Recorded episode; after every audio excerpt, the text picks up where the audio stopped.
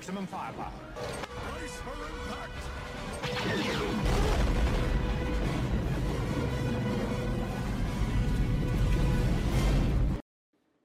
Welcome once again to the Brace for Impact podcast.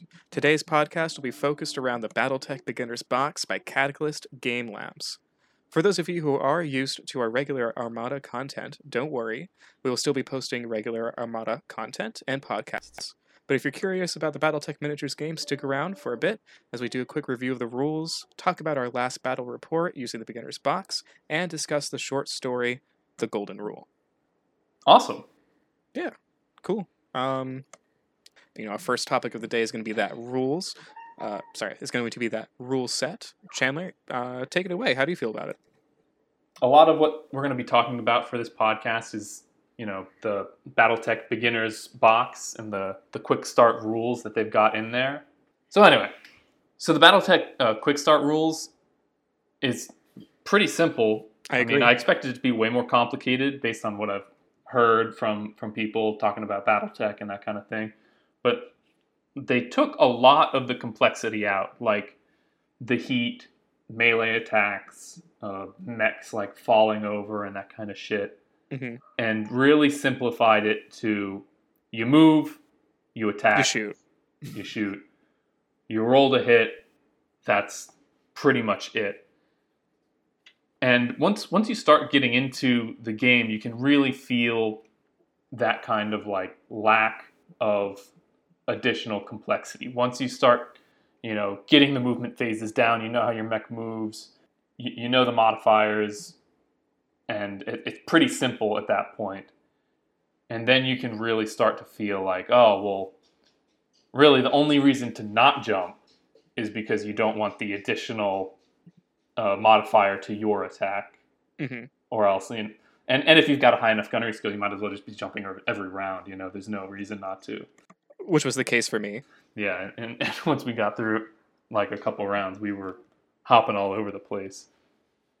Um, but uh, if you haven't watched uh, the battle report yet, I mean, go ahead and check it out. We go through all the rules. We go through a lot of The, the sequence of play for, for this quick start game, but it's initiative phase, movement phase, weapon attack phase, uh, and it alternates between each player. Well, that's that's pretty much it. It's pretty simple once you get the movement down and the the gator sequence, which you just go through the attack modifiers for your gunnery skill, the attacker movement, target movement, terrain modifiers, and range modifiers. It's It's pretty quick. What What did you think about the, the rule set for Battletech?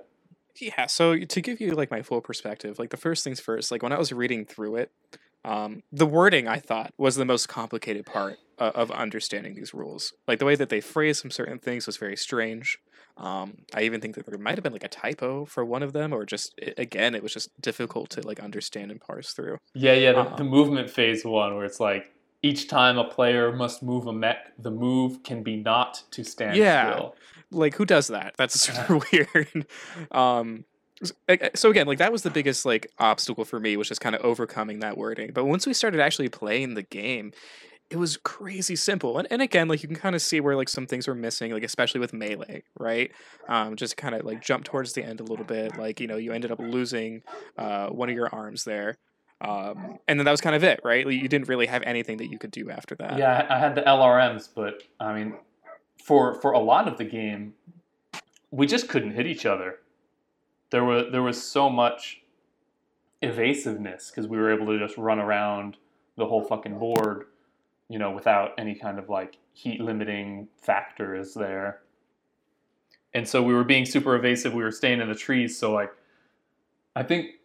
After I put my movement modifier and my gunnery skill modifier, I was like hitting you on nines, like to start with. That's before terrain or anything. Yeah, that was and really so, crazy. And and the whole uh, simplicity, or at least the, the most simple part of the rule set, is that everything is two d six.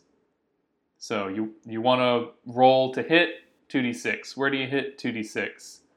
You you fire a missile volley, two d six. That's two d six. How many hit. It's I like that. It's really simple, and I like yeah, I like it too. It, it is very consistent. Because uh, like I've I've played Warhammer before, and man, it's so fucking confusing. Like, how many right, dice I, do you have to pick up here? How, how many yeah. dice do I have? Oh, this guy has two weapons, so it's four more dice. Uh, so everyone for this shot, I'm rolling twenty-seven dice, and it's like it's so fucking much. So I like I like that it's simple. It's just the two d six, each weapon, simple modifiers, and and everything is, is pretty fucking easy to understand. Uh, I was also like a big fan of like the line of sight rules. Um, you know, I thought that they were very straightforward. You know, granted we didn't have that many terrain options, but it's just like, hey, you know, if the value is greater than I think three in this instance, you just you don't have a shot. Like that's it. Um, yeah, so I that thought was that, nice. That was really cool.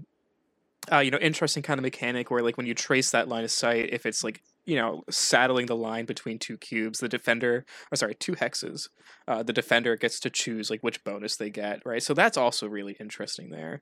Yeah, I think I think that's pretty interesting as well. Also for line of sight, it's it's like measured center to center. There's no debate. There's no weird angle to it. No weird angle, because I, I was a bit confused when I was going through line of sight, and I was like, well, how do you measure the, the fucking hexes? You can't really, unless it's perfectly straight, you've got to do like this fucking uh, zigzag for the hexes. And it's like, no, you. It, it, the laser especially helped. Oh, yeah. It would have been a little bit weird without a laser. Center to center, and if it overlaps any hex that's in the way, those are the that's the intervening terrain, which which is really nice. Yeah. So I, I thought that was really cool. I think that the the differences in the mechs was really fun. I can see how the pilots are a really big deal and, and play a lot to it. But because I believe your pilot skill was one worse than mine. And that changed a lot of stuff, right? But just like you were saying, for you, like the hesitancy to make that jump and bring that value you have to overcome to like a nine or greater, it, it really affected what you were doing on the terrain. Where for me, since I was already, since I was one greater, what reason do I have not to jump? It's just going to make us even, essentially, when it comes to that. And I all of a sudden become harder to hit. Yeah, that was pretty crazy. But I, I think, um, yeah, because I'm looking at the the one of the pilot cards, and mm-hmm. man, some of their abilities are pretty fucking cool. Like this one guy, his ability is Sand Blaster. When rolling on cluster hits table for a successful L R M attack, uh, add the following modifiers to the roll: plus four for short range, three for medium range, two for long or extreme range. Oh, that's fucking cool. So he gets a better cluster hit roll the closer he is. I love that. I wish I had that. Yeah, and, and there's another one, Weapon Specialist for P P C, apply minus two to hit when attacking with a P P C. And so, like... like that would have been great for you. That would have been great for me. So a, a lot of these pilot abilities can really affect the game and, and, and kind of give you an additional uniqueness for each mech. So I'm really interested to, to try those out. I think I think the next scenario that we're going to play will each have one, you know, mech warrior pilot card and an additional mech. I agree. I think so that'll like be great. One ace and then one just kind of generic rookie guy. That's that'll be yeah. fun. So that'll be great. How did you feel about the firing arcs? Firing arcs seemed pretty normal. It was just the, the front three hexes. It's It seemed pretty fine. So to me, um, I thought like limiting isn't the right word. I can't think of the one, but it definitely like narrowed in a lot of what you're doing. Like for instance, like so soon I was able to just jump out of your line of sight. Um, it really uh, emphasizes you wanting to keep your enemy at a distance. Yeah, yeah, I, I definitely felt that as well. Like because once once you got close, it made it way easy just to like scoot around and outside of the firing arc. Mm-hmm. But I think that's a a big part of the game, and and probably very different when you have more mechs. Yeah, probably very different when you have more mechs. And that was that was another thing was how important initiative was just with a one on one duel. Oh, absolutely. Like, if if you lose if you lose it, it's like, oh well, I, now I have to back the fuck up, or he's gonna jump behind me and wreck my shit, get a shot, and and just wreck my shit, and I can't do anything. But I think that that's something that won't be as effective once more and more mechs start coming in. Definitely. I mean, probably as like the game goes on and like mechs start dying and shit, like that. But at least like that early in the game. Yeah, that early in the game, probably probably not quite as important. Um, and and then so something I just kind of want your opinion on when it came to rolling for the hit location. How did you feel about that? It seemed okay. It it made it same. It, it, it made the mechs feel uh like tough. You know, like, I wasn't like, oh, well, because, like, if you got to choose, I would just choose the head every time, you know? And then, that makes sense. You know, you, yeah. you take eight damage and then your fucking pilot's dead, you know? So the randomness really helped. And, and also, I feel like the game kind of exudes this sense that everything is happening, like, in situ. Like, mm-hmm. the mechs are moving and firing at the same time. That's why when they move fast or they jump, like they get negative bonus to their shoot score. But while they're moving, they're more evasive because this is all happening all at the same time. It's not like everyone's moving and then stopping and then turning and then shooting. It's all happening and occurring at the same time. So just to kind of give my two cents, um, the, the rolling for location was my least favorite part of the rules. Not that I hated it, right? It was okay. Mm-hmm. Um, but I, I wish there was a way that I could try to focus on on something. So say like I am going to shoot at your head, right? Why not just increase the modifier amount and make it difficult to do that? Like if I were to like rewrite it, you know, that's maybe the direction I would go. I, I, I would yeah. like the ability to kind of focus on like that fucking arm for that super awesome cannon that you have, right? Like... I got lucky in the sense that I destroyed it. Um, I don't know. It was just my thought on that.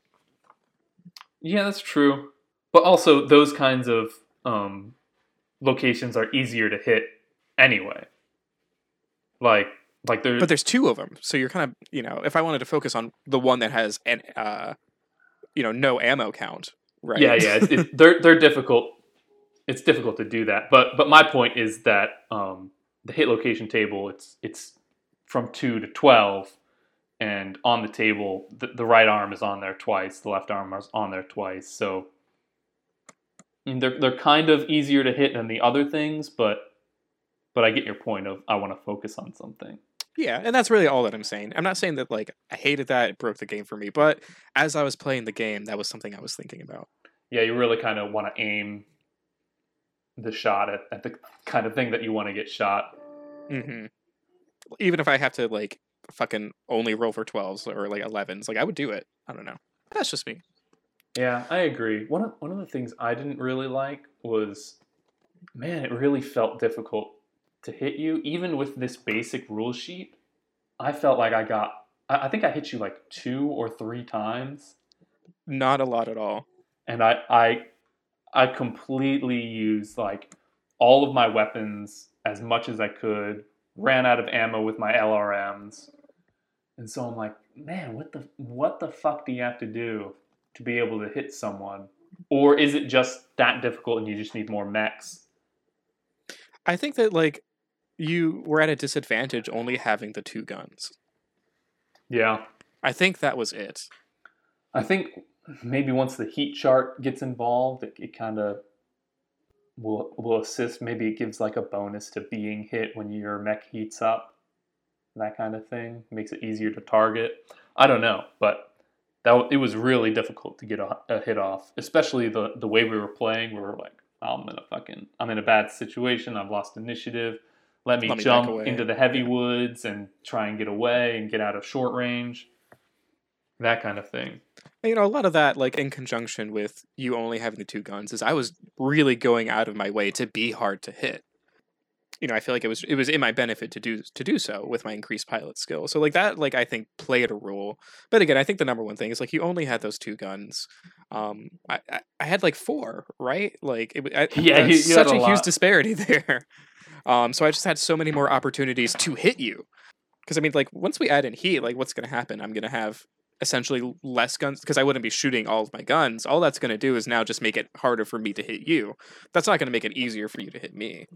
Yeah, but I haven't I haven't looked at the heat charts yet, so I don't even know what the modifiers Yeah, I have no idea be. how the fuck any of that works. So, and and also, like, we're we're using their their quick play cards, But all we're seeing, like for, for our mech structure, is the outer layer of the armor. So we're not even playing with internal layer or crits or anything like that. So like once you once you shave off all of the, the outer armor, there's a whole internal structure that you have to kill as well. So let's talk about that for a moment, just to make sure I understand correctly. So in, in this game, I blew your arm off, right? But have you, if you still had that under layer, your arm would have still existed. Am I correct? Yeah. Okay. Is it just like there's only a couple of hit points on the arm? Because I feel like that the, really there just... are there are less. Yeah. Okay, because I feel like they. Again, I would have to play it to give a true opinion, but I feel like having that extra layer just turns them into damage sponges. Like, does it eventually just devolve devolve into like us smacking each other because we're out of ammo?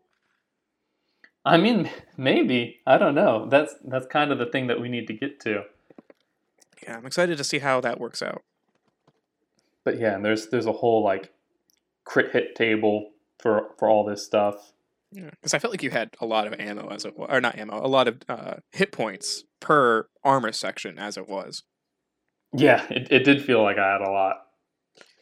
Fair, fair. So there'll be even more, even the head as well. The head has its own internal structure, but it's it's definitely like I would say maybe half the amount of the total health of mm-hmm. each segment is what's uh, appearing on the internal structure. So it makes, makes them sense. A little bulkier, but. Um, interesting rule. I'm sure you must have seen it though. That if you lose a leg, you can't move anymore. Now, is it if you lose a leg or if you lose both legs? I'll read it. If one or both of the mech's legs is destroyed, it cannot move nor make any facing changes for the rest of the game. Ooh. Like, damn. Could you fucking imagine? You're just, especially like one on one. Okay, I'm just gonna stand behind you and unload into your skull. Like, yeah, I, I, I guess that would be like. How this last game turned out, where we, it's just a surrender at that point. If it's just mm. a one-on-one, you know, and just move on. Because, I mean, the game's over at that point. Yeah. Well, I guess it kind of fits in with the lore a little bit, right? Because, like, the idea of these being, like, knights or, like, mercenaries, it's like, oh, you know, if I'm going to die, let me surrender and live, mm-hmm. you know, to fight another day, as opposed to anything else. So, I think and it just fits stand there and let them pummel on you, yeah. Yeah. So I think that makes sense. And there's probably like, you know, like a ransom system, right? Like that's how like uh, night ships would work. You would capture them and you would ransom them back to their owners. Yeah, um, something like or or like, I mean, we were playing pretty close to each other, but like if your leg gets blown off and you're like twenty hexes away, maybe keep trying to shoot and kill the guy that's coming after you. But, you know, after a while, they get behind you. And that's it, you know? Yeah. Um, especially like not having a, the ability to do a facing change, I think is, is that, a that pretty really big deal. Screws it over. Yeah, yeah. So I I think I touched on all of the rules that I kind of you know that were highlight points for me there. Um, you know, with the exception of I really like the damage recording sheet, so you kind of tick off those boxes. Like that is probably one of my favorite damage tracking mechanisms. That that um, was really satisfying for some reason. Like especially seeing you check yours off, that was great. Yeah, yeah, yeah. And I was like, when I finally got a hit on it, it was like, yeah, you know, it, it definitely felt different than just putting like a dice a die next to it. Number on, next to my my thing. I, I want to call them ships, but they're not ships. They're fucking. I've played uh, so much Armada. Overcome that, like, yeah. It it felt really cool, and also it was super enjoyable to put it up on, on the battle report, the, the little armor diagrams with. With the armor and the color and everything, like that was super fun. I think you did such a really good job with the uh, just everything on that video. Uh, I told you I really like the arcs, how some of them were, were an arc, and then uh, some of the line of sight things were like a straight line for when we were shooting each other. Like that was fucking cool for me. That was like E S P N level, um, but actually yeah. something that I'm interested in watching. Uh, so yeah, yeah. Just awesome job, man. Th- those lines and and the arcs were actually like really fucking easy to do. Don't tell for, anyone that. Just no. Take the credit. They were. They were easy. Um, but yeah, I, I think it's going to help like while people are watching, especially like the the tags for each mech, you know, just to keep track of everything that's going around. And especially like when pilots start coming up and they've got their extra shit, it, it, it just helps spread out all the information instead of just putting it all on those little screens that I was popping up every time. It's going to be really handy when we have multiple mechs as well. I'm excited to kind of see exactly. that. so let's go ahead and let's talk about that battle report a little bit. I know that we it's, we were kind of merging the two here, right? Talking about the rules as it pertains to our match. Yeah, well, it's kind of difficult to like separate them when we've played one game. Yeah, that is our one experience with it. Yeah, it's like our only experience of going through the rules. I mean, I sat my girlfriend down and, and made her suffer as we played like a mock match before you came over, but I, I just wanted to get like that familiarization with moving the mechs and rolling the dice, just so I have like an idea, because you can only get so much from reading the rules, and you don't really know how it all plays out until you start putting mechs on the battlefield, you know? Definitely. Uh, to kind of lead off that conversation, though, um, something I did want to touch on in, in relation to that battle report, we were all over the map, and I thought that was so cool. Um, especially, you know, playing like Armada and stuff like that, where you kind of tend to stay in a three by six, like using, even though it was a smaller field, using the full field felt really cool and really satisfying. Yeah, I would say I expected us to just point our guns at each other and just blast until one of us was dead. I was editing, and like while I was going through, we went around the map like three times. Yes. Like fully, I was in my deployment zone, then your deployment zone, then on the edge, and then we just, it kept looping around, and it it really feels like the game emphasizes moving your mechs, not being stationary, because obviously you're just easier to hit if you're not moving. Mm-hmm. You're easier to hit, you're easier to take damage. So unless your mech is in a really good spot, you got to be fucking moving around. And we did. Holy shit. And what did you think about um, deployment and like the um, the obstacles on the board? Specifically placing the obstacles or the obstacles themselves while we were playing? Um, both. Okay. Because um, I, I didn't actually see a, a rule for like placing obstacles in the rule set. We just had additional obstacles, and we just did it kind of the way we do Armada, where we alternate each obstacle, and then that's kind of it. Fair. You know, to answer your questions there, as far as deployment, I don't have a lot of feelings towards it. It just seemed like we deployed in the fairest way possible, right? Granted, I feel like when we have more terrain, there'll probably be a bit more that goes into that deployment, because I think yeah. that no matter where we deployed, I feel like the game would have ended up the same way.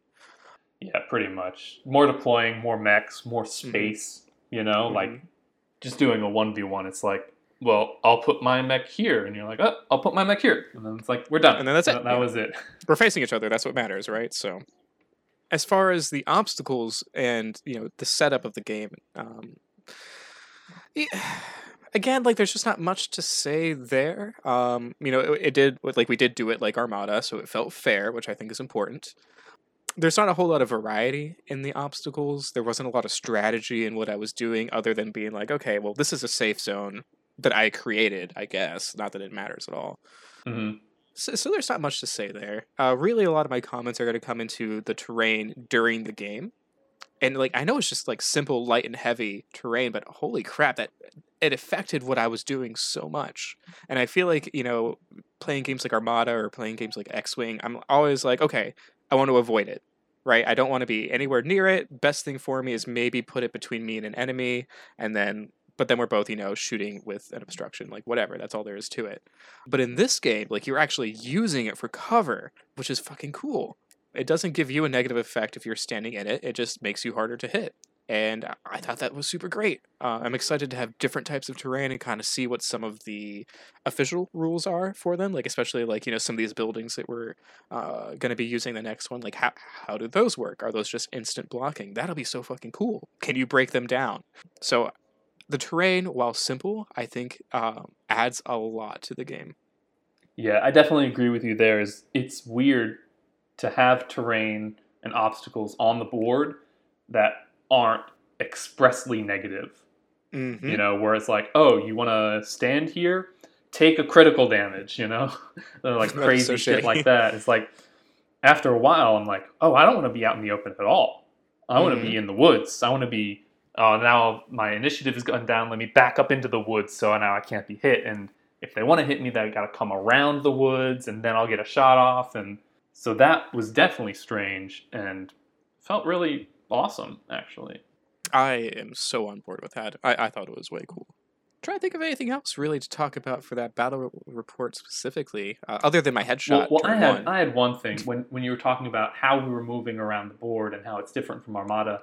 That's actually one of the things I don't like about Armada very much, is especially when you get to a certain level, and depending on what ship you're talking about. Like, I'm not talking about a C R ninety when I'm saying mm-hmm. this, but like, if there's an I S D going speed two, I know exactly where it can be on turn three or four, unless it obviously changes its speed. But some of the lower speed ships, man, you can really predict where your opponent's going to be, like down to a couple inches, mm-hmm. and there's not much that they can do, barring navving every single round. And it's hard to get a game where you move around the board so much. And with Armada, it's not only where they are to within a couple of inches, but what direction they're facing to within a couple yeah. of degrees. Like, because in this game, like, even if it had nothing else, you could completely one eighty, and that's not a big fucking deal. Yeah. That's that's something that I, I feel is, is really cool and interesting about this, is not being able to predict to such an extent and having to kind of make a tactical decision based on what you've done and respond to that. Instead of us setting up deployment, I spend ten minutes to measure all your ships with my range ruler, and then I'll just point on the board and be like, he'll be there at turn four. Mm-hmm. So I'll just I'll line up everything there, and then that'll be it. Absolutely. And then, yeah, I mean, I, I'm just going to talk about it. That headshot, super great, felt super good. that that was really my point where I'm like, oh, we're starting the game like this? Like, I'm yep. in fucking danger? That really felt nasty. I, when I was watching, I'm like, hey, Jace, watch this part, because it was your reaction to, to that roll. Yeah. That felt fucking crazy. But but I... I like that about the rolling aspect of it, and the the surprise of it, and not being able to say, I'll just target your head every single round. It's the, oh, I rolled a double six. Now I get to really put the danger on you. Mm. And man, I, I was sweating like once I, I got that, until we did a couple more shots and I was being more evasive and realizing how rare a shot like that is, uh, but I was lucky it didn't kill me outright, and then we would just have like a fucking, when did you do that? Like ten minutes in? It was my first shot. The first shot? Yeah. It was... Yeah, it was my first shot, and then I think I got one more, but it was very low damage. Yeah, yeah, it was like one damage, but that that was fucking crazy. Yeah, that was that was a high for me for sure. I think for me, like, it pretty much sums up that game. Um, it was a pretty simple game, right? So there's not, not too much to it other than like those initial kind of uh, perspectives and feelings. So um, yeah, I, do- I would I would just say, to like sum it up, like it's a pretty enjoyable quick start rules, but like it feels very quick start. That you can tell, like even before we were finished, like if we weren't recording it and we were just playing like you and me, twenty minutes in, I, w- I would have been like, all right, cool. Let's move on to the next step in the quick start rules. Let's add more mechs. Oh, I would have told you to pull out the melee rules for sure. Well, there are no melee rules in the quick start stuff. There's nothing. Well, I know, but to go find them. no, no, no. I would, I would, I would kept going through the quick start rules, adding mechs and that, and then do the scenario before I was satisfied with adding stuff outside of. But, but that's just me. But definitely, like, ten, twenty minutes in, you get the hang of it and you start doing things like really quick. Fair. I think that's a good those, summary there. Th- those are all my thoughts on it. I like the two D si- or the two D six system for it. It feels it's clean. Clean. It it there's there's no room for guessing. You ask what you want to do, the answer is roll two D six and look at the chart, and that's what happens. I agree. Um, next thing we want to talk about is going to be The Golden Rule. It was a little narrative sheet that came with the beginner box. Yeah, it was just like a short little like story for it. And this this is one of the things that we were talking about. Fuck, I don't know if it was it, it was during the intro part of the, the battle report where we I just started rambling about why we were choosing to play and all that kind of stuff. But I'm not familiar with the lore or setting of Battletech very much at all. Unlike Star Wars, where, you know, you and me have both been in Star Wars like our whole lives, so it feels mm-hmm. weird to go back and, you know, rewatch A New Hope and be like, what did you think of that movie, you know, and kind of break it down. I mean, I guess we could do that if it would be interesting. I don't think it would be interesting, but... So yeah, this beginner's box, getting back on topic, came with this little short story, The Golden Rule, which is pretty much my first experience with reading some kind of narrative Battletech media at all. It was my first experience as well. So let's talk about it. Uh, yeah, so to kind of sum it up a little bit, you know, we had, I think, like two or three parts. I would say, like, the first one was just kind of setting the stage a little bit. Um, had, like, a mercenary meetup with some kind of mafia boss. After that, it kind of jumps to a little bit of starship travel, right? So that was kind of cool. Kind of, like, again, setting the stage a little bit for where we're going to have this fight. Introducing, I think, like, a couple of the characters in the Lance, I think is the right terminology for this. Yeah. Uh, during the fight, we find out that there might have been some double crossing going on. Uh, we're actually, instead of fighting just a group of like pirates or mercenaries or whatever was going on there, it, it's actually like one of the main factions. They may have actually been waiting for them and been tipped off, right? So some again, some double crossing. Um, and then I think we finished a little bit weak, right? Like, you know, uh, the... I guess main characters, you know, make it through the fight. One of the dudes is heavily injured, and then we kind of stop. So definitely, like, it leaves you wanting more. You know, I'm used to, like, Warhammer books where, like, oh, that character that you like so much and you respect, guess what? He's going to die. Uh, I don't think anyone that we knew or were introduced to, I should say, ended up dying in this story. Uh, just yeah. kind of like a major injury there. And then again, uh, I don't know, have you read any of the Warhammer books specifically um, around like the Titans and the way that they fight? Well, not only the Titans, but I haven't read any Warhammer book at all. So I'm, I'm going to fix that. Um, yeah, I'm gonna, so I, yeah. I've probably, the only piece of like Warhammer media I've directly consumed has been like some of those long form YouTube videos where they just mm. kind of summarize. Because a lot of what I've heard, and you'll probably be correcting me once I'm done talking, is that a lot of what happens in Warhammer is like really setting driven and almost weirdly stagnant, except for a few very significant points in time, and there's not a, a like ongoing story arc to track unless you're in one of those major points in time. Um, yeah, I'd say that's mostly accurate. Oh, okay. Yeah, you know, looking back at, like, the things that I've read and, like, reflecting, you know, one of them is, like, okay, well, there's a fucking city, and then Necrons are coming out of the city, right? So the book starts with the city and the Necrons, you know, coming to life, and it ends with um, everyone dying. them them nuking the planet, and, and yeah. you know, that's that's that, right? So yeah, you're I... right, it is stagnant in that sense. Yeah, I, I know that there are, like, particular points like the Horus Heresy where there's, like, a lot of stuff happening and a lot of books. But that's, like, twenty fucking books. it's, it's, like, a significant period. But anyway. Um, so, yeah, so this book, The Golden Rule, I can't even call it a book. It's, like, a small Reader's Digest yes. story. But it starts on... And so, just a disclaimer, I can be really critical with shit like this. Even if it's like Star Wars stuff, as some of you will remember from my Kenobi review that we did a while ago. Um, I didn't like a lot of this book. I thought it was really... I don't, it felt like a five-minute story, but not in the way like you. T- it takes five minutes to read it. It felt like someone took five minutes to write it. It was very shallow. It was really shallow and also like weird. Like some of what the author like typed out, I was like, what? Oh, why did you write it like that?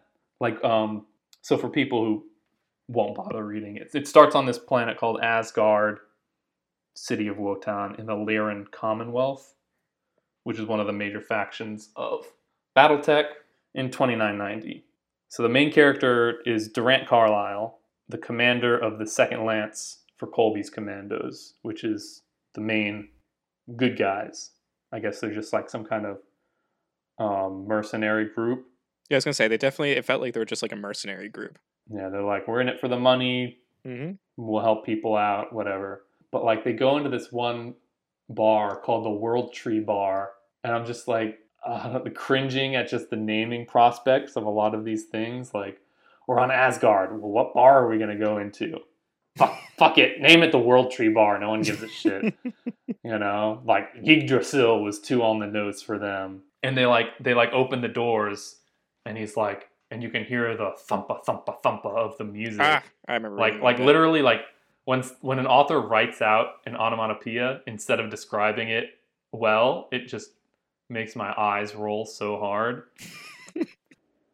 So yeah, apparently they meet with this guy who gives them this fucking spiel about how this this capital city Roe is going to get destroyed by the one of the rulers of another city, Dubois. And they get paid like fucking eight hundred thousand something. I think they said C-creds? C-bills or, or something. Yeah, that's what Which, it was. C-bills. C-bills. Which is like, all right, you want to call your money C-bills. But then I I was like reading stuff to get like refreshed for the uh, the podcast before we get started.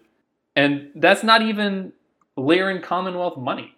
I thought it was based on a. Uh... It's not. Their huh. their currency is Kroners. So now Maybe. I'm like, well, what are C-bills? Is that like credit? I remember reading C-bills somewhere else though, in reference to like a money value. I don't think they pulled that one out of a hat. Well, again, yeah, because Comstar has because because each inner sphere area has their own fucking currency. Because I read this little, what, what's it called? The Instant Guide to the Inner Sphere, and they all have their, their different currencies. And so I was like, well, why are y'all getting paid in Comstar money and not Lyran Commonwealth money? So I was like fucking confused about that. And I think they asked for it specifically too. It's not like they were offering that particular currency. Yeah, so I wonder what's going on with that. Or if like, I don't know. It wasn't explained to me why they're getting paid in C-bills and not Kroners. Weird. Um... But they got eight hundred thousand of it, which is nice. But then, yeah, as you were saying, it goes to the Union-class dropship Ragamuffin, which is another ridiculous name. It's all right, man. I was just like, you're naming a whole ship Ragamuffin? Who gives a shit? I don't give a shit. They didn't give a shit. Um, but then they go through the lances. So it's they've got two whole lances for this hit and run on a supply depot that they've got. And it goes through like, you know, all the names of the people. They all get undressed. Awkward exchanges. I'm trying to like add anything, but it's, you're summarizing it very well just because there's not much else to it. I will say, once the mechs hit the ground and they started writing about the mechs, I felt like that was the strongest point. It was the strongest point. Yeah, I agree. Any of the, like, interactions with a human person or an interaction between two human persons was, like, awkward as fuck.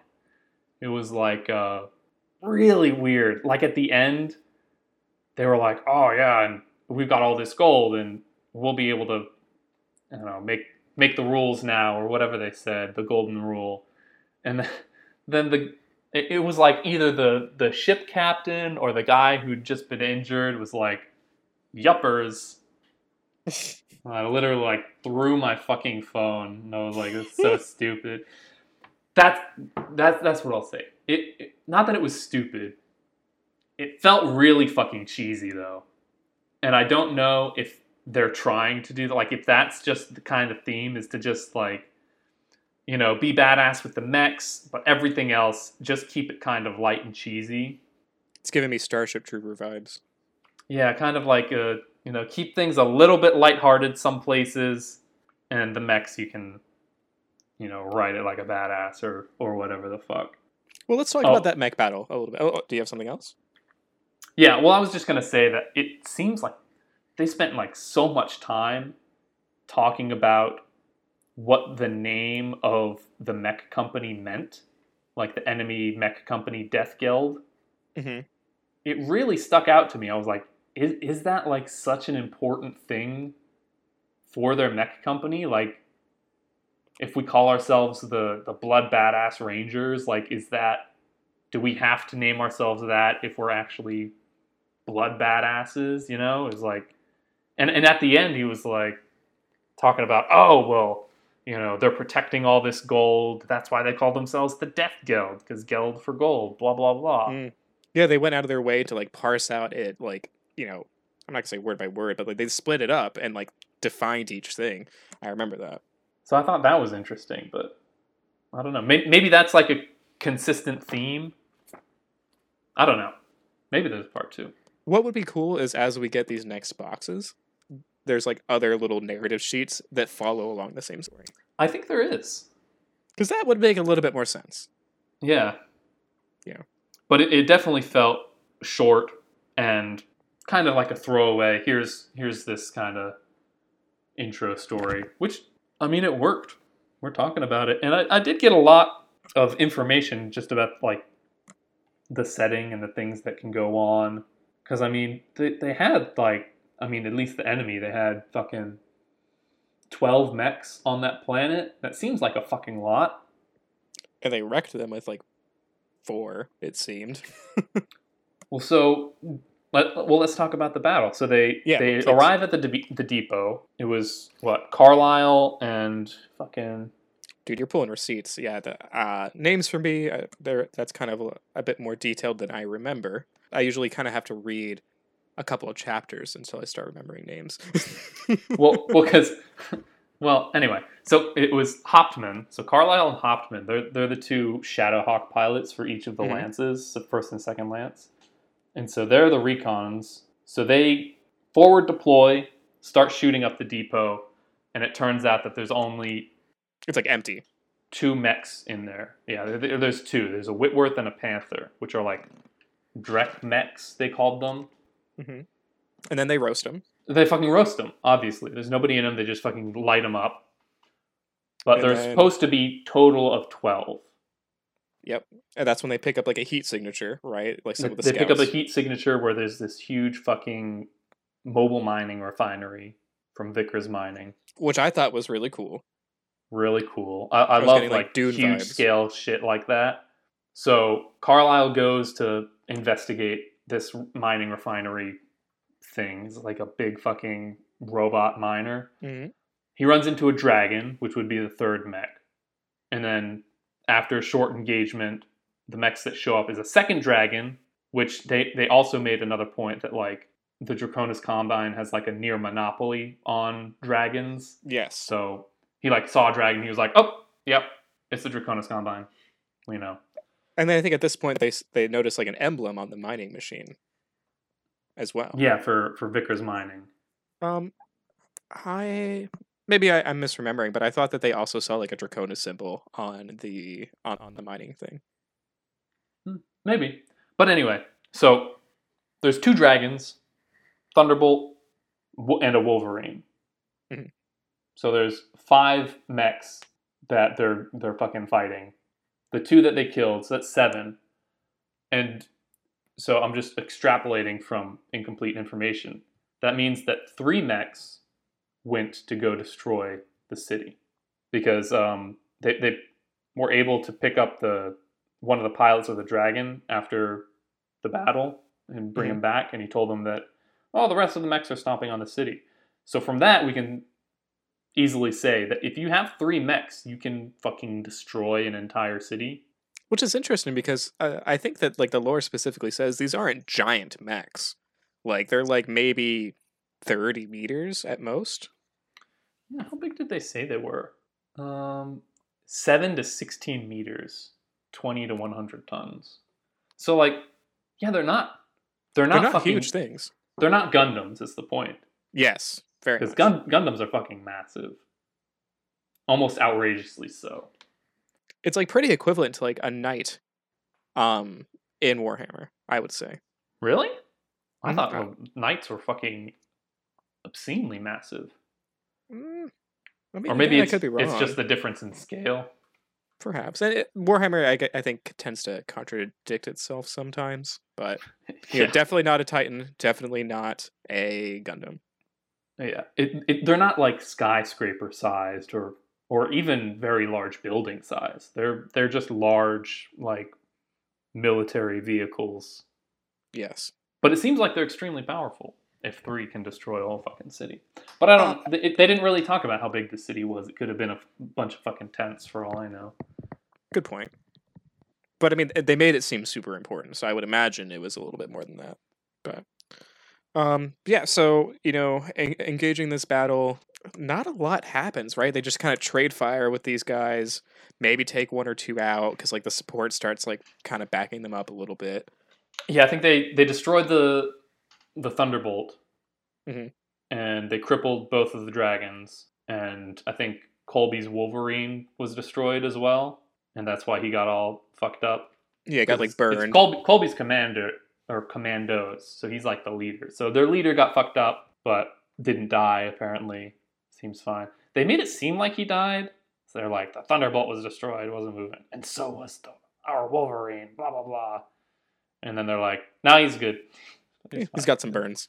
So, and for me, that's kind of where, like, and again, I think I'm just spoiled by Warhammer, but they could have done so much more emotionally with, with that, right? Like, kill the commander. We didn't really know him that well anyway. Promote someone else. That'll be super cool.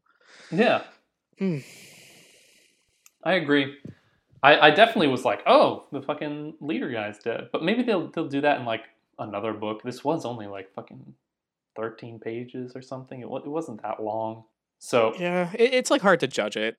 Even even if they did kill him, I would be like, okay, I don't care. You killed a guy I was introduced to four pages ago. I don't give a shit. I think it would have yeah. added a little bit of weight, right? Because they didn't lose anyone. If anything, they ended up with now parts to repair their other robot. Yeah, and, and they like stole like two hundred fifty million dollars in gold or something. Oh yeah, oh, they found sorry, a bunch of gold bars. C-bills. Yeah, they found all that gold. Which also I was confused on. Like, he was like, I like a mech with hands. And he just, I just grabbed some. I just opened their their fucking piggy bank and just grabbed some two hundred fifty million dollars worth of gold. I'm like, oh, okay. Maybe maybe explain that next time. I, I don't know. They they probably were just like, fuck it. Write a ten-page short story. Yeah, in the context of like a sh- ten-page short story, not not even a short story, like a very, very short story. Like, it, it's fine. I mean, this could have been on the back of a cereal box for sure. It like, could have. I'm, been I'm on struggling to, to come up with shit to talk about for this one because it was very thin. There's not that much, you know. I, I think we summed it up really well. You know, we kind of give our thoughts on it a little bit. What uh, some of some of the points in the short story, and really, I'm just kind of parsing this for like information on the setting and, you know, what kinds of things can happen in these stories and the kinds of things that they will put as kind of throwaway lines but really lead to these kinds of things are normal in this setting. And one of the things that I liked was that Carlyle's Shadow Hawk is like two centuries old. Mm-hmm. And there's this kind of precedent that there are these warrior families that will have one mech that their whole family will support. They pass and, it down. You know, repair, and then they'll pass it down through the family. So I can just assume that Carlyle has probably a huge amount of support from his family to, you know, keep this Shadow Hawk in good repair and condition, and that if he dies, it's likely that his Shadow Hawk will be taken, obviously he'll be dead, and repaired and refurbished and then passed on to another person in the Carlyle family.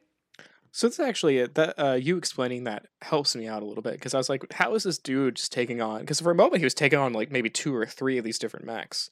So it kind of stands to reason perhaps that his mech is just really fucking good, right? It's like one of the older you know, again, well-maintained mechs. Uh, if I'm not mistaken, the lore is, you know, the older the mech is, um, the higher technology level they were likely at when they built it, as opposed to if these mechs were newer, they're probably like some trash things uh, with like slow yeah. response time. So that, that kind of helps me a little bit, because I was a little bit uh, perturbed just by how easily he was kind of fending for himself when he was alone. Yeah, and, and the technology thing is another point that they talked about, because he, when he was getting in, he like put this neural helmet on, and it was talking about how, oh, back in the day, you could just put the helmet on and pilot the whole thing, just just with the helmet, just with your thoughts. But now it's like everything's kind of degraded. Really, it just tells you, you know, information regarding the balance and the attitude of your mech. So it's just kind of like feeding you, I guess, supplemental information into your mind, and not really. Not only that, what it did is it it used your balance to balance the mech. Really? Is what it said. I didn't know it was the pilot's balance. So I guess, yeah, because like in my mind they they're like sitting in like a pilot, like a jet fighter seat, and it's just feeding them data based on the mech so that they can change like their controls. Because it said he used like a pedal. Yeah. To, to to move the mech, so I'm I'm just assuming they're sitting. Yeah. So so he uh that that's all correct. Uh, like he basically his mech was a mixture of, you know, having that slight neural connection to where the mech, you know, used his inner ear to balance the mech, you know, as it was walking and stuff like oh, that. His, as, oh, okay. Yeah, as opposed to, you know, strictly having to make all of those inputs manually with like a stick or with pedals. Oh, um, that it, makes it, sense. Yeah, it kind of. It, it was like a fifty-fifty, not one hundred percent through like the mind thing. Oh, okay, okay. That makes sense. Mm-hmm. And also there was this um, exchange, like as he was getting in, he kind of had this like, or he talked about this rapport that mech warriors will have with their mech crew chief, you know, the people that like will maintain and keep the mech like up to date and repaired. Oh yeah, that, that whole bit about owing him money so that he comes back to pay it.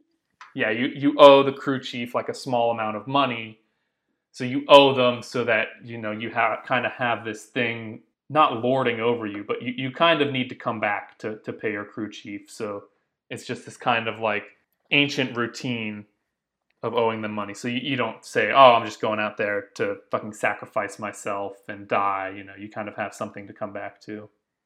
Which I thought was cool. I think that was my f- favorite bit of lore building uh, from that little that little book.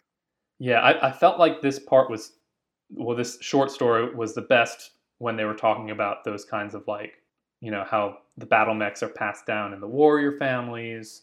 You know, all all the little setting things I liked the most. And anytime any of the characters were talking, I was like, I don't want any of this. Just give me the terrible. Narrative. Just give me the fucking. Take all that out and just talk about the setting. Yeah, I agree. And then it just ends with them flying away with a bunch of gold, right? Yeah, they they won all the gold. Yuppers. Yuppers. Fuck. Let's not make that a habit. Yuppers? You don't like yuppers? Um, I fucking, like, I was, because because I was reading it on my phone, I fucking threw that thing. I, I get so annoyed when just little, uh, what's what's the right word for it? Just like lazy shit. Like you couldn't come up with anything other than yuppers. It, to me, it's on the same boat as what's your malfunction, Rico? It's in the same fucking boat. And it's just fucking satire? Uh, no, not even just satire. It's just poor choice of words. My God. Yeah. But maybe, maybe that's kind of the point. Maybe like we get into reading the more of these and it's just supposed to be a little reprieve, just like a little bit of silliness, and be like, eh, the fucking. So we're gonna read this and find out that what they're twelve, like. No, no, not that they're twelve. Just, uh, just a little bit of satirical lightheartedness, maybe a little goofiness. I don't know. That's the way I'm gonna interpret it. That they're just being intentionally goofy. I, I definitely liked um, the stuff at the end when they were like. They had some pictures of like the dropship, you know, and that that kind of helps frame how large things are. Because I, I did like, like that. It, it it looked like um, and I was talking about this uh on the battle report intro is like that Union-class dropship looks like something made in the eighties. Mm. Not like, oh, in, you know, nineteen eighty, this Union-class dropship was made, like, in the story. I mean, like, when the story was made in the eighties, like, those kinds of ship designs were considered, almost standard. Considered futuristic, yeah. Yeah, considered futuristic and everything. So, like, for me, like, a really important part of, like, you know, tank battle books or, like, you know, mech battle books is, like, being able to visualize those mechs. Mm-hmm. Um, so I'm pretty sure I had, like, some little little pictures of, like, what some of those mechs looked like. I think I had to look up, like, the Wolverine or one of the ones that didn't include. Uh, but it yeah. was nice to kind of have that reference, you know, just for my, like, headcanon. Yeah, yeah, I, I totally agree. Especially with with shit, like, I, I've never seen before and I don't have any reference. Like, I, I don't do it very much now, like, if I'm reading a Star Wars book, because I... You know, we'll know what, you know, what all the aliens like. look like and everything. But that was definitely something I did when I was reading. I found myself doing this a lot when I was trying to read the High Republic book. Because mm-hmm. they had a lot of, you know, ship classes, station classes, and, and aliens I'd never heard of before. And I was like, what the fuck does this person look like? And pull them up on my phone and all that kind of shit. So I, I definitely agree with you that knowing what shit looks like, especially when they're not described well or at all. At all. Yeah. They were just like, oh, this is a fucking... This is a locust. This, you not know what that looks like? I'm not going to describe it being a little fucking jet cockpit on spindly legs. Chicken leg walker. Yeah. Yeah, chicken leg walker. But I appreciate that they, they added this little short story, even though I kind of... I'm not lambasting it for being awful, but... I mean, if I wasn't reading it with a purpose of... you know, talking about it on the podcast, like I would have, I would have stopped at the first page. It definitely was not interesting. Uh, no, they started off really weak with that whole bar situation, but like I knew there was going to be a mech battle in it, or at least I was hoping. Right? It would have been weird yeah. if they didn't have it. Uh, so that that's what kept me through it. It would be fuck. Can, can you imagine how weird it would be if it was just like it opens up and it's just like a political drama? Jesus. And there's no mech battle in it. Ends with like the dude putting on the helmet. uh, yeah, that would I would be like, what the fuck are they doing? But yeah, I, I also kind of expected a little mech battle, and it, it turned out exactly the way I thought it would. It was, ends with nothing really happening. Yeah, there was like no movement in. I mean, I don't even know there was a plot to that, right? Like, I think it was just introducing you to some things, um, giving you a little bit of the taste of the fight. Letting you know there's some kind of intrigue in the background, but I don't even know the significance happens. Of the main character. Like, is Durant Carlisle, is he like an important character? I don't know. Like, maybe we just read like an intro side story comparable to like Luke Skywalker, and I'm just like, I don't know. Do I am I supposed to give a fuck about Carlisle? Like, who who knows? I don't know. I, I think it's always nice when it's someone that you shouldn't give a fuck about, but ends up doing something cool. Right? Yeah. It's not like, oh, this guy is great. It's eventually this guy becomes great. Yeah, that would be nice. If it, if it, if they were all like recurring characters. I mean, they, they definitely mm-hmm. spelt, spent some time, you know, establishing like the lances. Like I, I know who each pilot is for each mech for both of the lances for Colby's Commandos. So mm-hmm. hopefully they're like recurring characters and I didn't just You know, remember that for nothing. remember all these characters for nothing and, and all that kind of stuff. But but yeah. Fair. Yeah, well, I'm excited to see what's in the next box. Me too. Same. Me too. Fair enough. Uh, any final statements before we uh, wrap this up? No, I think I think that was pretty good. I, I'm definitely so, enjoying this Battletech excursion. It's it's refreshing, if nothing else. Yeah. Hopefully the, cause, cause now, I mean, we were talking about the rules and everything, but like, once we got through the rules, I was definitely wanting more complexity. So I would have to, like, just talking about beginner rule sets, like rate the beginner rule set like really highly, because it it took all the fat off of what I understood to be an extremely complex game, and just gave you the bare bones of it. I would say that if Armada had something like this as their core thing, there would be more Armada players. Yeah. Mm-hmm. Because I mean, I don't I, even know what you would take from Armada, though. Um, I would say that Armada's main core set, the Empire and Rebel one, is the weakest part of Armada. Okay, that's fair. Like it's, I can't, I can't even recommend someone pick up that core set. Like I, I would try to initially steer someone towards like the Rebel, or not the Rebel, the, the Republic or the Separatist one first.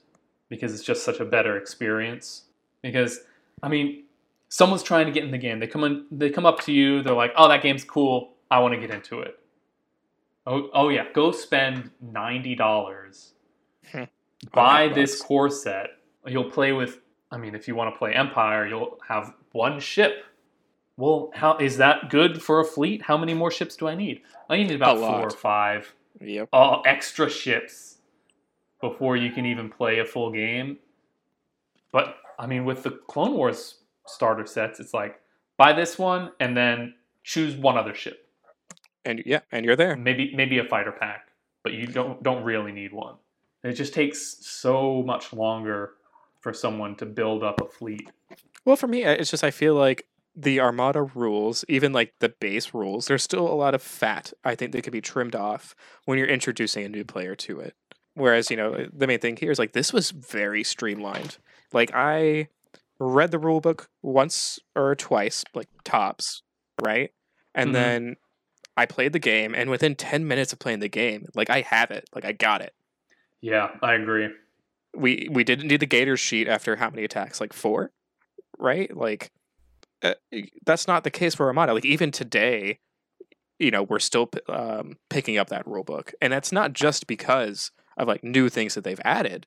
It's just because there's so many other uh, aspects, and those are aspects that are introduced on your first game. Yeah.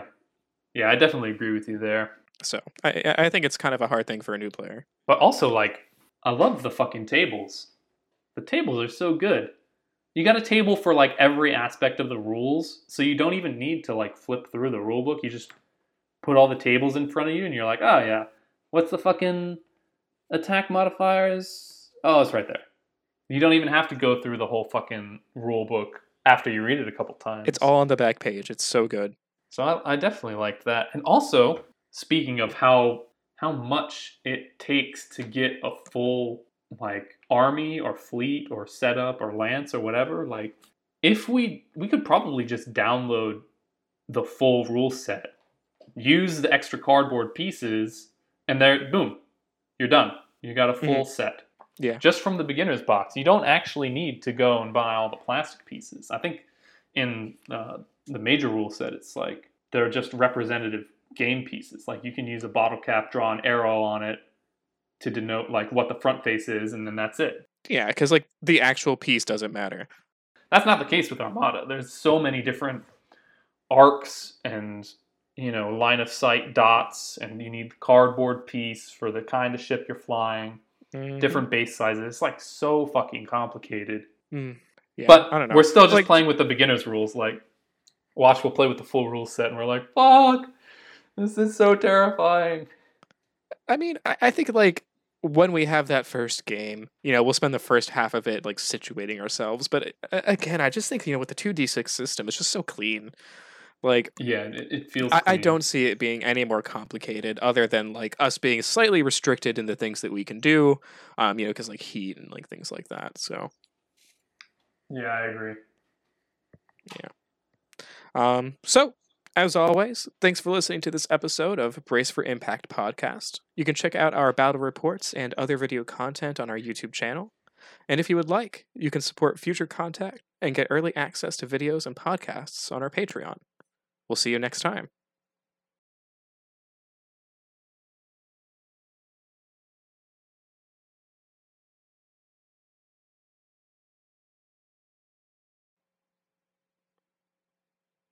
Cha-chink.